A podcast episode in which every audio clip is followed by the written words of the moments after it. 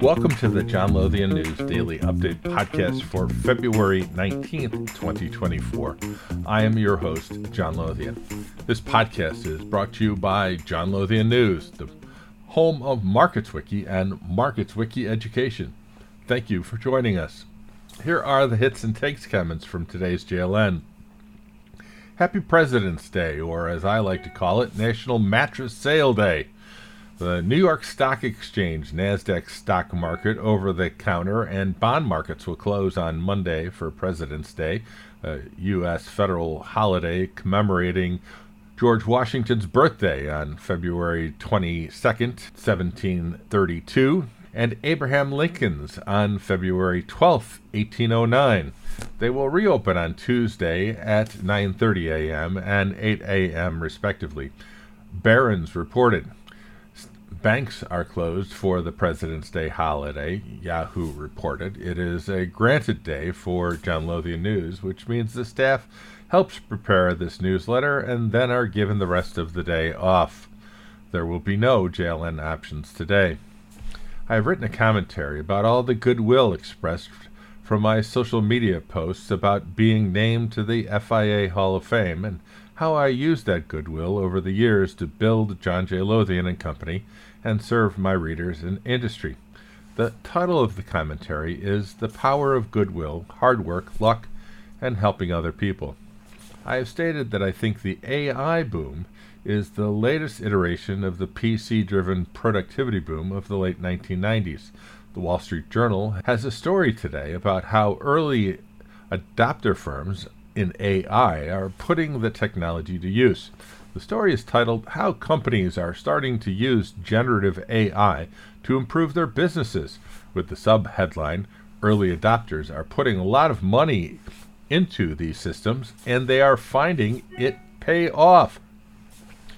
There is a great gambling addiction case study story in the Wall Street Journal about a psychiatrist named Kavita Fisher who found herself trapped in a cycle of online gambling addiction despite attempts to quit. Initially winning $500,000 in a streak, she hoped to clear her six figure debt. However, the industry's use of data analytics and incentives, such as uh, bonus credits and VIP treatment, kept her hooked. Despite acknowledging her problem, Fisher struggled to withdraw her winnings and continued to gamble. This case underscores the challenges individuals face in overcoming gambling addiction, even when equipped with professional knowledge of human behavior and impulse control. PEAK6 Jenny Just joined Adam Mendler on episode 213 of 30 Minute Mentors to share her journey and her best lessons and advice. They discussed a wide range of topics, including entrepreneurship, leadership, decision making, risk management, investing, poker, and managing personal and professional relationships. Sigma Broking has named Gary Pettit, former UK head of ED&F Man Capital Markets, as its new CEO in London, marking his return just a year after departing from ED&F Man's brokerage division, FOW reported. The SEC Historical Society shared on LinkedIn that this week in 1973, President Nixon nominated G. Bradford Cook, former director of market regulation, as chairman of the SEC. However, Cook was forced to resign less than three months later due to a scandal. The IFRS Sustainability Symposium 2024 is Thursday, February 22nd at the Javits Center 429 11th Avenue, New York City. This in person event with a virtual option is a full day program about key developments across the sustainability disclosures landscape. Keynotes will be delivered by Fiona Bassett, CEO of FTSE Russell, Emmanuel Faber, ISSB Chair, Andrew Liveris, former Chairman CEO of Dow Chemical Company, Brian Moynihan, chair of the board and CEO of Bank of America. This seminar is targeted to the information needs of companies preparing to apply the ISSB standards, ESG service providers, and ESG data analytics providers, accounting assurance and management consulting firms, asset managers, and asset owners using ESG in their investment process, law firms with corporate clients looking for counsel and compliance, and professional organizations and accounting and governance. Learn more and register with the link in today's newsletter. Our most read story from our previous edition of JLN Options were stocks are vulnerable to a 5% air pocket drawdown as greedy traders short volatility, research firm says from Business Insider. NVIDIA earnings will put an entire stock market meme to the test, again from Yahoo Finance. And two financial stocks that stand to gain in a shaky market from Barron's. Subscribe to the free JLN Options newsletter with a link in today's JLN. Here are more stories from the first read section of today's JLN. Here's the commentary I mentioned earlier The Power of Goodwill, Hard Work, Luck, and Helping Other People by John Lothian. That's me. My posting of the recent Hall of Fame induction news and my two commentaries to LinkedIn and Facebook produced an onslaught of congratulatory comments. It also produced many other comments lauding me for my contributions to the industry, hard work, and more. It was a tremendous display of goodwill that I have created over the years through my work. You can read this video on johnlothiannews.com. Here's a story from the Wall Street Journal. The headline Dave Ramsey tells millions what to do with their money. People under 40 say he's wrong. Young adults are rejecting the finance guru's advice to live frugally while getting out of debt. On their own, for the first time, young professionals are craving sound financial advice. They just don't want to hear it from Dave Ramsey. Ramsey, the well known and intensely followed 63 year old conservative Christian radio host, has a 4.4 million Instagram followers 1.9 million TikTok followers, and legions more who listen to his radio shows and podcasts. His message is brutal and direct avoid debt at all costs, pay for everything in cash, embrace frugality. My comment frugality? We can't all be Scottish.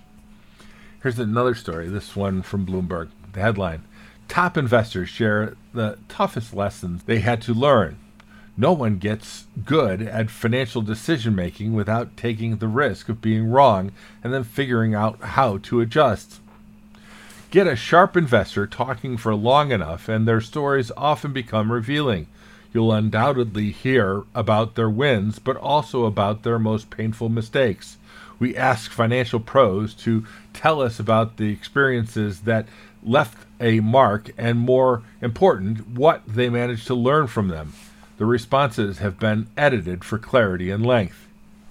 My comment Lessons learned are very important.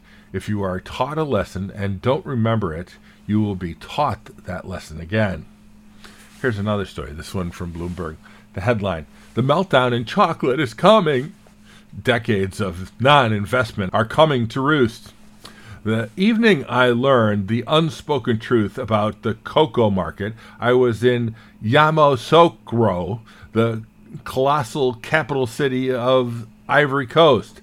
The problem with cocoa is that a poor man's crop, explained my dining companion, a government official turned businessman. Do you see any commercial plantation around here? No, he said. And do you know why? Because prices aren't high enough. Only because millions of West African farmers saw cocoa as their only way to escape abject poverty. The world had plentiful supply and low prices. As a result, you and I have been enjoying the pleasures of chocolate on the cheap for decades. My comment brace yourself, chocoholics. The chocolate apocalypse is upon us. Here's another story. This one from Bloomberg. The headline Stock markets are driving a new American century. the U.S.'s growing financial dominance may be a making up for its declining influence in other realms. The worldwide dominance of U.S. equities is increasingly obvious. Of the top 10 components of the MSCI Global Stocks Index, which itself now consists of about 70% U.S. stocks, eight are U.S. technology companies. The S&P 500 has breached the 5000 level. On most days Apple or Microsoft alone is more valuable than the entire stock markets of major European countries. By one estimate last year publicly traded US firms accounted for 44.9% of global market capitalizations.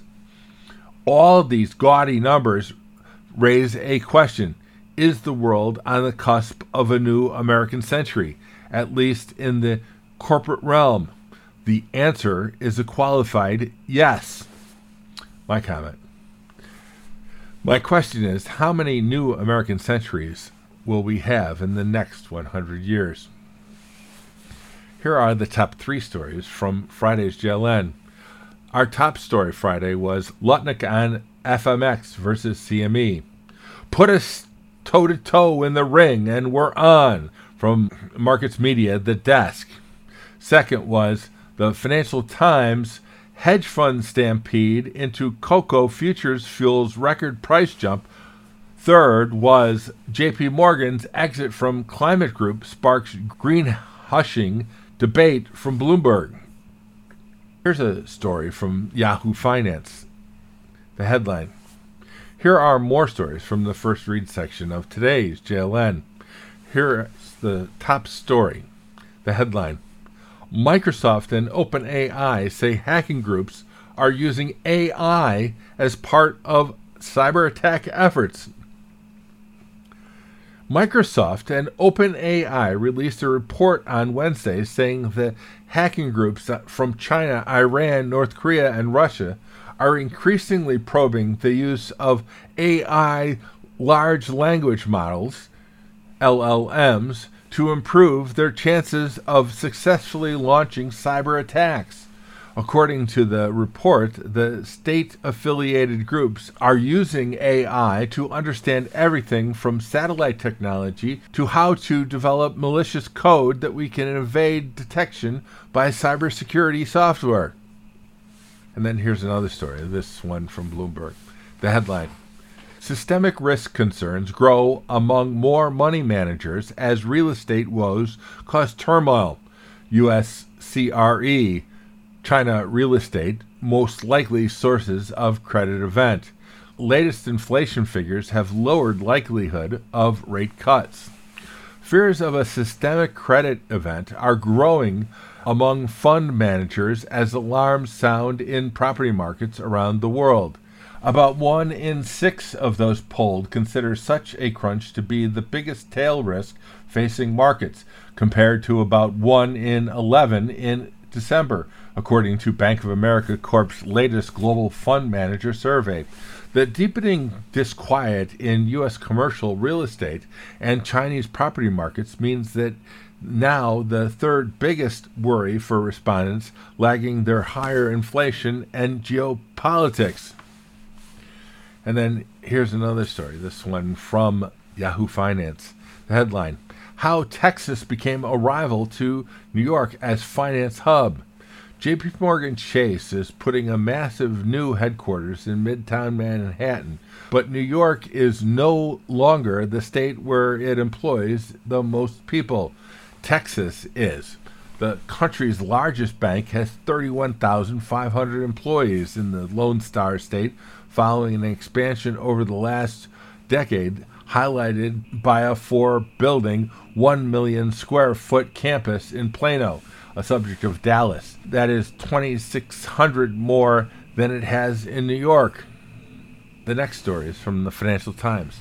The headline can the SEC's landmark reforms survive a Wall Street fight back? The U.S. securities watchdog is proposing major rule changes in several sectors, but market participants are changing its plans in the courts. hanging on the wall of Gary Gensler's office is a quote from a letter penned by Felix Frankfurter, letter to U.S. Supreme Court Justice to Franklin Roosevelt. It is dated 1934, the year the Securities and Exchange Commission was established to regulate markets.